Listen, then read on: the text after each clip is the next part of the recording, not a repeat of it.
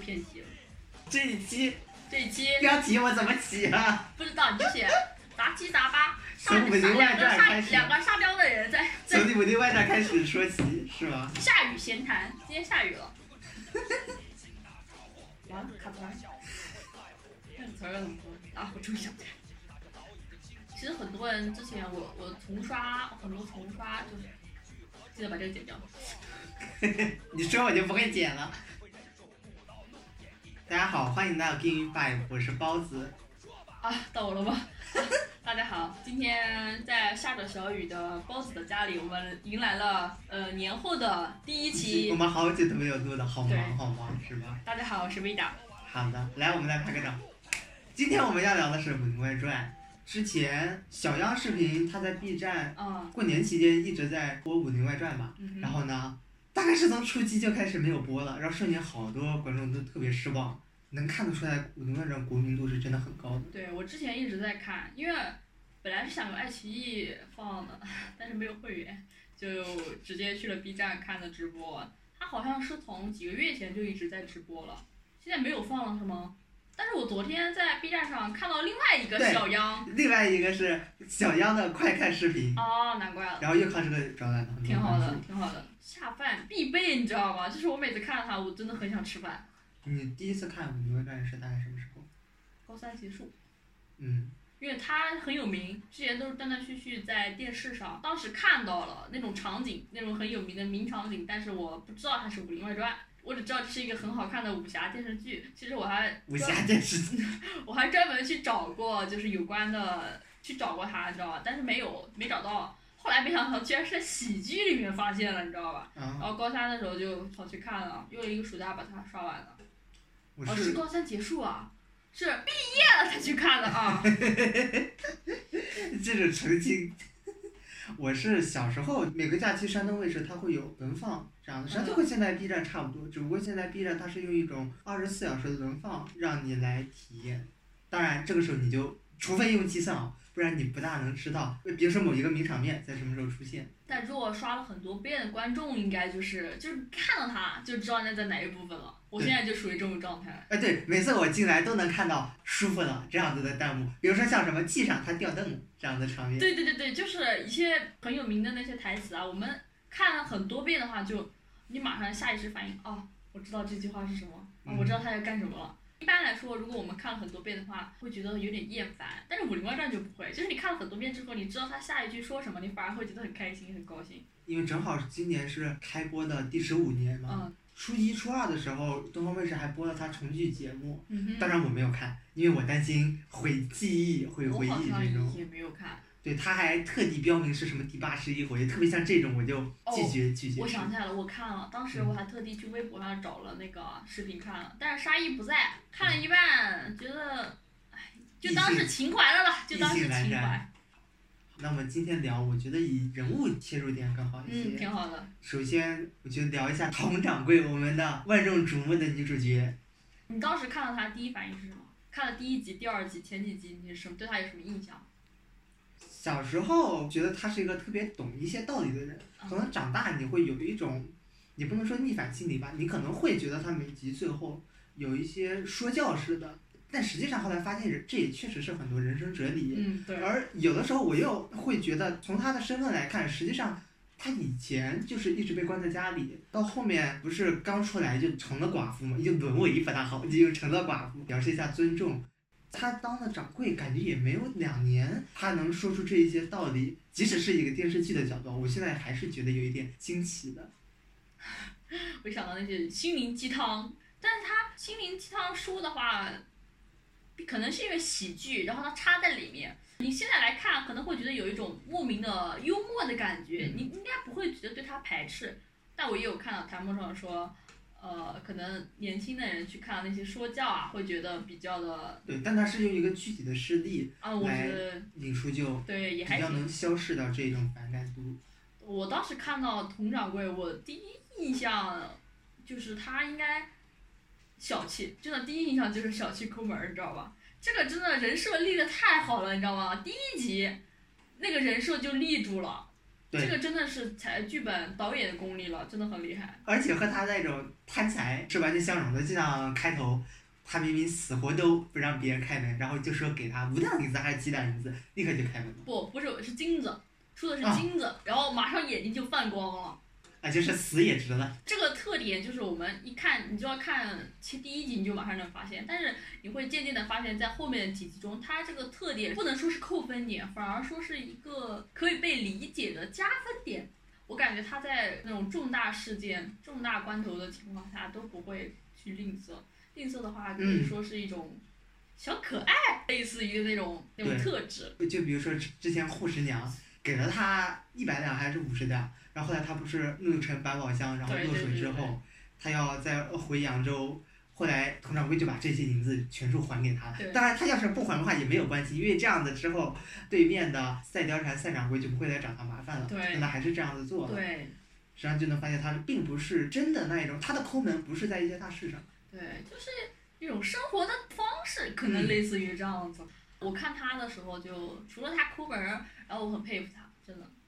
可能一般来说，第一次看这部剧的朋友，可能就会觉得他抠门儿、小气，跟老白的那个情感线，就可能就这几点。然后还有他的一些表情包，特别的吸引人。但是我看完，我就觉得我挺佩服他的。当时那个环境下，他刚成为寡妇，其实他家里挺有钱的，他也不需要自己去拼搏，他是个富二代。龙门镖局的千金。对他是个富二代，他不需要特意的去拼搏，他就是跟他呃父亲回家，他也有大把的家财哦，就算不能继承，他也一辈子衣食无忧无所谓的。但是他在那种环境下，他选择留下来了，就那么个小破证儿，那么嗯，个小破客栈，那么几个小破人，不呸呸呸，那么几个伙计就这么留下来了，而且客栈经营的还算应该是有声有色了。方圆五十里之内最大的客客栈，对对对对对，还是我觉得真挺佩服他的。他表面看上去循规蹈矩，但是内心应该是具有那种反叛精神的。对，我觉得这种应该是深入他骨髓的，对只是他没有意识到，可能表现出来是一种很传统女人。但这点真的非常的难得，你现在的影视作品中你是看不到这样子，都是表面标榜自我，但内里其实还是走那种老一套的。而像他这种角色，我觉得挺难得的，那种坚强的感觉真的挺难得的。但是也是因为这一点，所以导致了他后面跟老白感情线其实并不是很顺利，我觉得。我觉得不能用“双标”这个词来代替，因为可能很多人都是这样子，也不能说呃大道理说一套一套，只能说是有的时候确实是当局者迷，旁观者清。对对两个人在感情中确实需要有一些东西当做一种情趣或者一种考验吧。他们嗯，算了，这条感情线怎么说呢？这条感情线我觉得很有意思，就是即使他们俩经历了公孙务农那么大磨难之后，会因为看着一点不起眼的小事儿，人生之前的那一些事情，就！导致了很大的一个破裂。我觉得这是特别有意思的。很多时候我们总会说是经历过什么什么大事儿了，你会更加坚韧，确实这样子。但可能很多时候一段关系的破裂，反而是由于一些微不足道小事造成的。他们两个性格差异其实挺大的。如果我们把他们的角色划分一下的话，掌柜的应该属于那种发号施令的管理者，老白属于执行者。他是个很好的事情。对他是个非常好的执行者，但是这也是有缺点的，你知道吗？就相当于他们俩在恋爱的时候，一方单方面的去发号施令，另一方单方面的去执行，但是他们没有及时的沟通跟反馈。如果没有这样的沟通跟反馈的话，就恰恰在那种很小的事情上，两个人都会多想。你看老白也是属于那种绅士美强惨系列，就是很惨，从小父亲是不祥吧。他以为他母亲是个贼，是个贼，没想到人家是个密使，是个卧底。他就这么，然后又进了那个葵花派，然后又很惨，倒数第二，对，是吧？然后就天天跟小鸡、鸡无命他们俩狐，朋狗友，对狐朋狗友在鬼混。你不觉得就是我们生活中所说的那种呃误入歧途吗？误入歧途的少年？但是他后面遇到了掌柜的，他就觉得自己内心因为自己做过贼嘛，然后其实他挺自卑的，我觉得。嗯，对，相当自卑，尤其是在没有面对金牌之前。对，而且胆子特别小，我真的我也没有见过胆子这么小的。但是掌柜的他不是，他其实还是，我觉得他挺坚持的，就挺固执的，也有一点固执吧。然后倔，对，挺倔的，所以说就可能他们的感情线后面，就很多人可能不喜欢那几集，但是我觉我觉得是挺好的，因为就那几集完全的升华了他们俩的感情。你之前不是跟我说过人生那段你不是很喜欢吗？嗯嗯，我小时候每次我都觉得，哎，这种剧情我的亲娘嘞。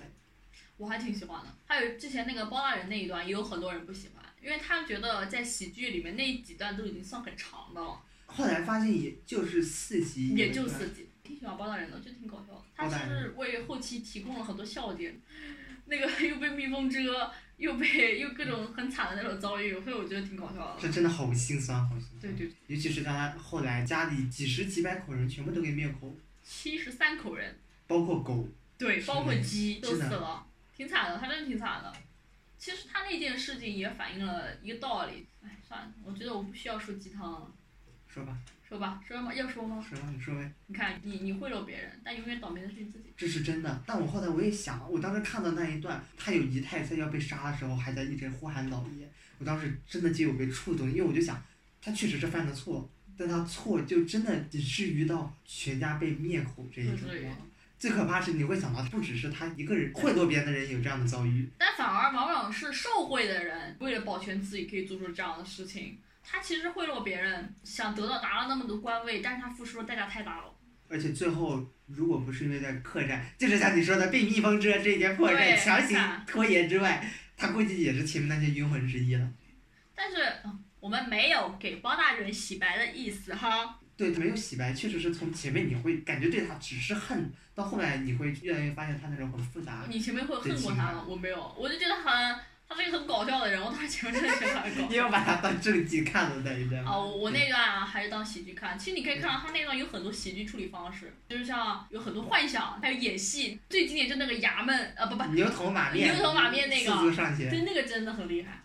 从那那里面我也发现了吕秀才那个演戏的天分大大的。前面那个大嘴他母亲来的时候，哎，那个时候的演技，那时候的演技一坨糟。笑死我，真的太搞笑了。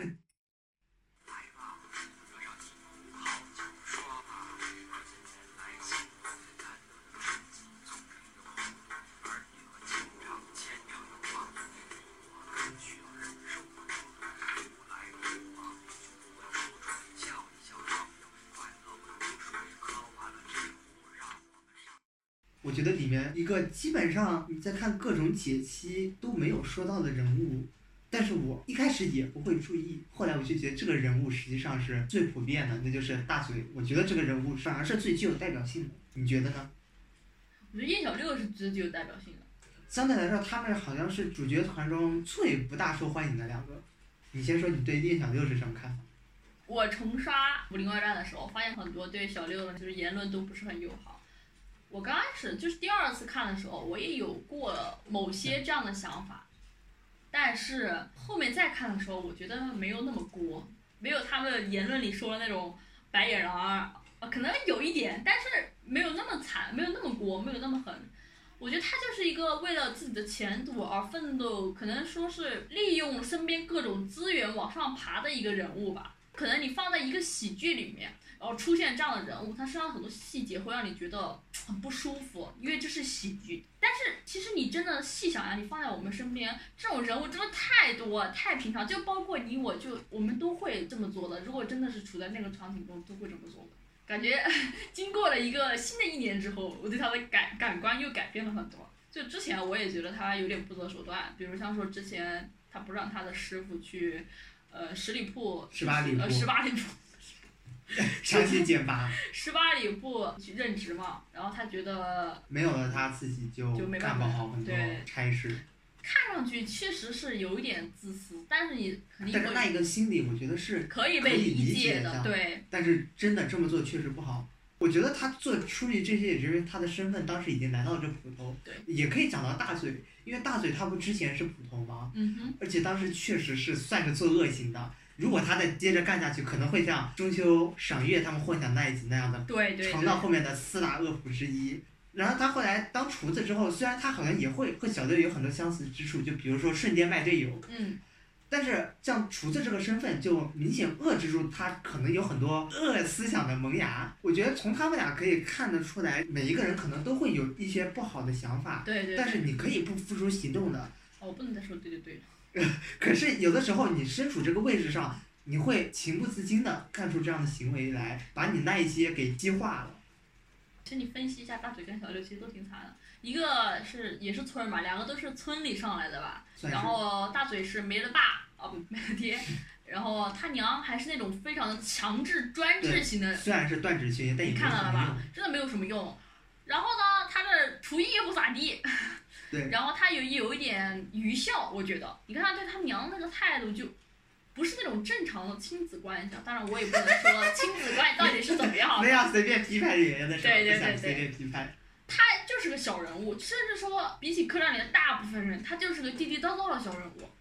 小六就更是了，他如果不来找七里镇、七侠镇做七侠镇，我今天口是嘴瓢，做捕头的话，他就是一个给人吹唢呐的。你看他那一辈子就是很简单，一辈子吹唢呐，吹吹吹吹吹，吹了之后，如果攒点钱能娶到媳妇当然是最好，如果娶不到媳妇，那也就打光棍一条。也就这样了，对吧？一辈子就能望一眼望到头了。嗯但是自从他跟着他的师傅到了栖霞镇之后，那一切就不一样，至少改变了那么一丝丝的可能性，对吧？而且小六也不识字，大嘴也不识字啊。小六小六不是不识字。后来慢慢开始识字的，嗯，有。一个小小剧场，算是一个调侃吧。客栈其他人看着哦，对，他们俩说写名字，写名对字，，那个大嘴，他就是画了一张嘴在那，应该是对，然后叶小玲画一个燕子在那边，对对对对，那个真的很搞笑，画的很讽刺。就是他们俩就是小人物，不说世界了，中国吧，国内也有很多像他们俩这样的小人物，太多了。可能在一个温暖的喜剧里面，就是说你会觉得他们的所作所为不够温暖，不够正义，但其实你细想看来，这才是人性该有的一个常态，你知道吗？如果你抹杀了这些常态，那我觉得《武林外传》也不是《武林外传》了。虽然我们大家都说它是一个很温暖的乌托邦的存在的形式，但它并不是真的呀。因为很多细节你思考一下，其实就是我们都懂的，你知道吗？就那种细思 懂。细思极恐的地方，我们都不需要多说，对不对？所以我觉得我们现在没有必要对他们两个人物抱有多大的那种恶意啊。就是我看有些言论真的是挺不友好的，而且我觉得很我很佩服这一个张超老师，一个、嗯完了，就是完了。完了我也忘了。肖剑，哦，肖剑，肖肖剑老师，对不起，对不起，对不起。肖剑老师真的演的演戏太好了，我之前我还看过他们俩演那个《炊事班的故事》，真的演的。肖剑没有演。哦，肖剑没有演过，对，姜超演过，他演那个小江，小小江江对吧在那里面存在感没有那么足。但也很搞笑。那个东北话说的，我好像挺喜欢的，挺搞笑的。这两个人物，反正我现在经过新的一年自我的成长之后，我是可以理解的。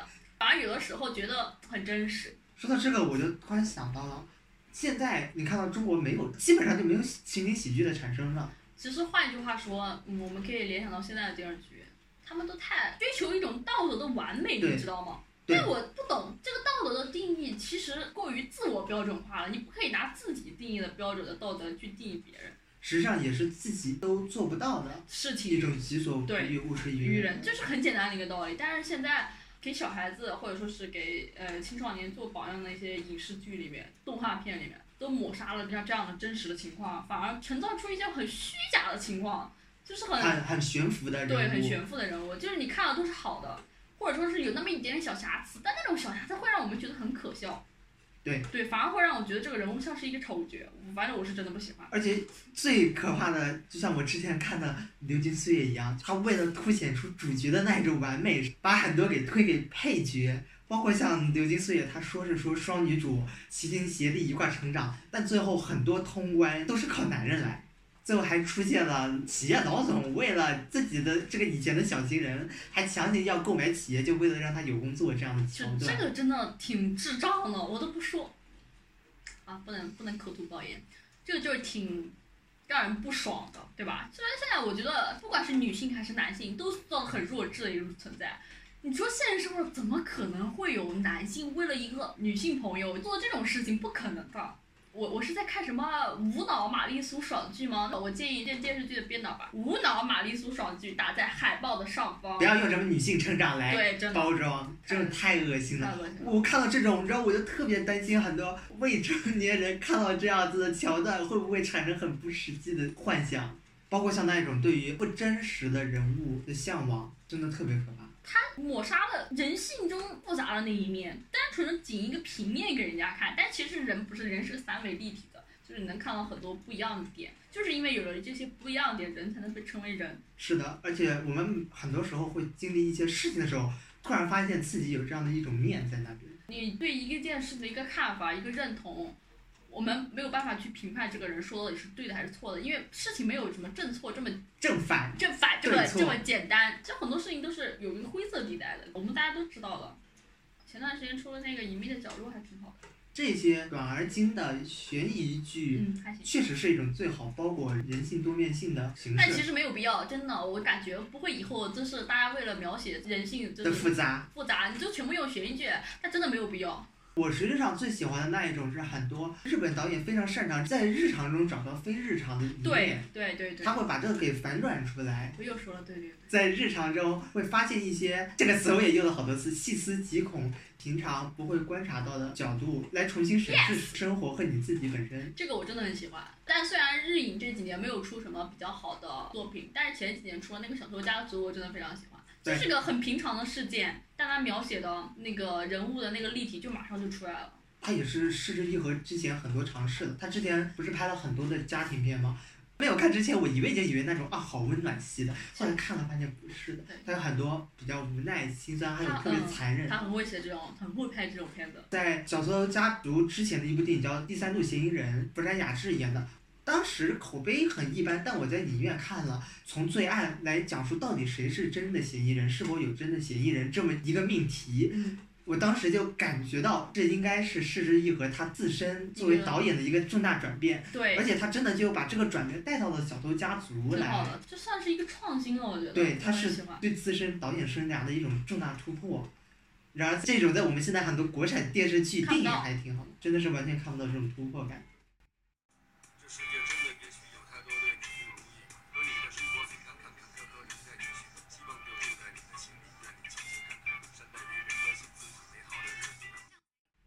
上次我们不是讨论了关于心相遇同相遇的那一集吗？其实那一集我后来回去想了想，我觉得也可能是财神一个预示带有魔幻的感觉。你当时看了那一集的时候，有没有觉得很惊悚？我之前觉得很别扭，因为觉得很难受，对吧？对，特别别扭。为什么金镶玉一来，大家都围着他转？对。然后为什么我们是站在同相玉的立场上来看的话，其实也挺别扭的。你想象一下，突然出现了一个高配版的你，长得比你好看，做事比你完美。深受你身边人的喜欢和爱戴，嗯，你会怎么办？束手无策吧。真的束手无策吧？我觉得要么就像佟湘玉那样，最后束手投降，要不然就是被整个世界背叛，就只有两种选择了。如果你会选择哪一种呢？从一种比较客观的角度来说，你确实会觉得是一种抗争的态度。但是你从一种很现实，为了自己以后生活的角度考虑，你可能会得过且过。大部分人我觉得会这么选。而这是一种很正常，很正常，没有没有任何批判的意思。一般人的话，基本上来说，因为毕竟大家都有感情的事物，我的世界，我的一切的东西。但是，如果我不顺手投降的话，我就会被你抢走，感觉会有点不甘心，感觉像是一种生活那种突然给你搞了一个措手不及的那种感觉。他给了你一个谜题，要让你去解。这一集真的很有意思，我们自始至终都是跟着相遇的。对，我们跟着相遇走的。是的。其实我觉得财神的话可以再拍一集，跟着客栈其他人的视角去看一下，到底是个什么样的情况。如果这样子，我们的想法会不会改变？我们肯定会改变。别人的视角看到的东西是不一样，他内心想的可能，比如像老白、小郭，他们想的可能就是这个金掌柜开的呃酒楼很有意思，人也很有意思，我想跟他做朋友，可能他就是一个很单纯的想法。但是我们站在佟掌柜的角度来看，就不会这么想。关系都会有复杂复杂性，对。这才叫江湖啊！这跟江湖有什么关系呀？江湖啊，什么是江湖啊？恃强凌弱。嗯。哦不不不，是那个锄强扶弱、劫富济贫、替天行道。什么？就是喂个饭而已。我特别着迷于这个命题，反反复复我都会一直在想，它里面讲到江湖，会想江湖到底是什么东西？讲到江湖这个，我就会想到表妹郭蔷薇来的那一集。他是因为听了小郭他说了很多奇闻异事、江湖传说。我想起来了，我想起来了。那一集他就讲到了小时候的玻璃珠子和长大的首饰，后来再延伸到一个骨头的问题：小时候的玻璃珠子和长大的首饰。对，我想起来了，你讲。你该怎么选择？他最后说到狗有一点比人强，就是因为它至少知道自己要的是骨头。我就从这想到的生活，它和我们江湖有什么不同？是没什么不同吧？每个人的生活是不一样的。因为你放到现在来看，现在应该没有江湖这个概念。你可能在早几年古惑仔那几年，你可能还还还能这么说。对，现在的话也可能有，我们不知道而已。但是就大部分人普通人的视角来看，我们所说的江湖应该就是生活吧。但是有一点我觉得很奇妙的是，无论我们嘴巴里描述的生活有多么的，可能你日常你的抱怨、日常的小惊喜、小确幸，都是组成生活的一部分。但每个人的点是不一样的。如果说就按照郭蔷薇那么说，他向往的是那种快意恩仇、打打杀杀。他可以去寻找呀，没有人去拦着他的那个步伐呀，嗯，对吧？他可以一直去寻找，直到他找到了那种他觉得理想中的那种生活。我觉得这也是一种人的生活态度，一种生活目标，不觉得吗？但是也有些人，比如说他姐姐，像他一样想去那种快意恩仇、惩恶扬善的那种生活，但是他最后还是选择留在客栈。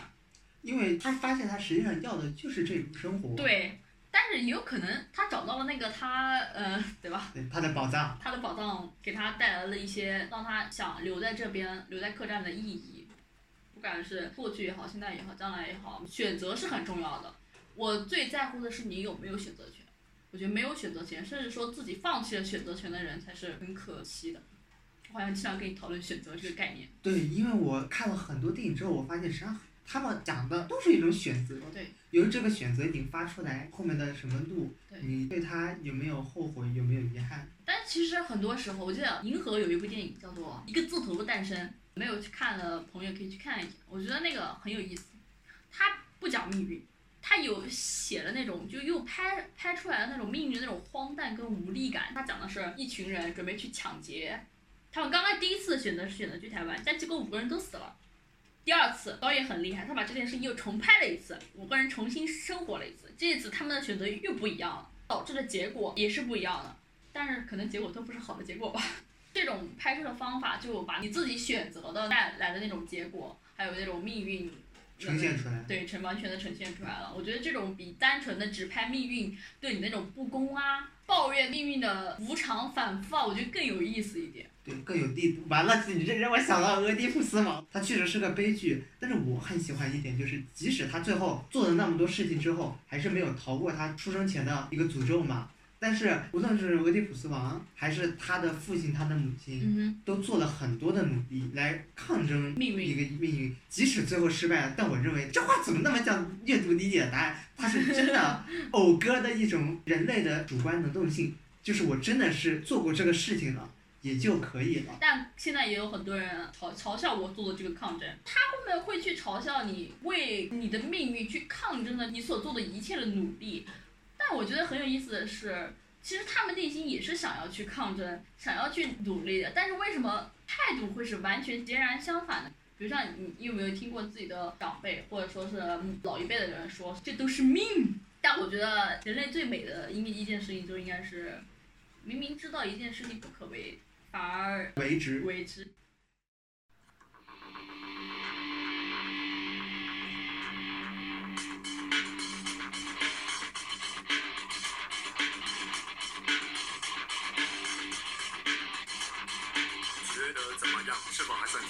心比天高，不怕命比纸薄。放眼江湖，舞枪弄刀，每位大侠身手都有一套。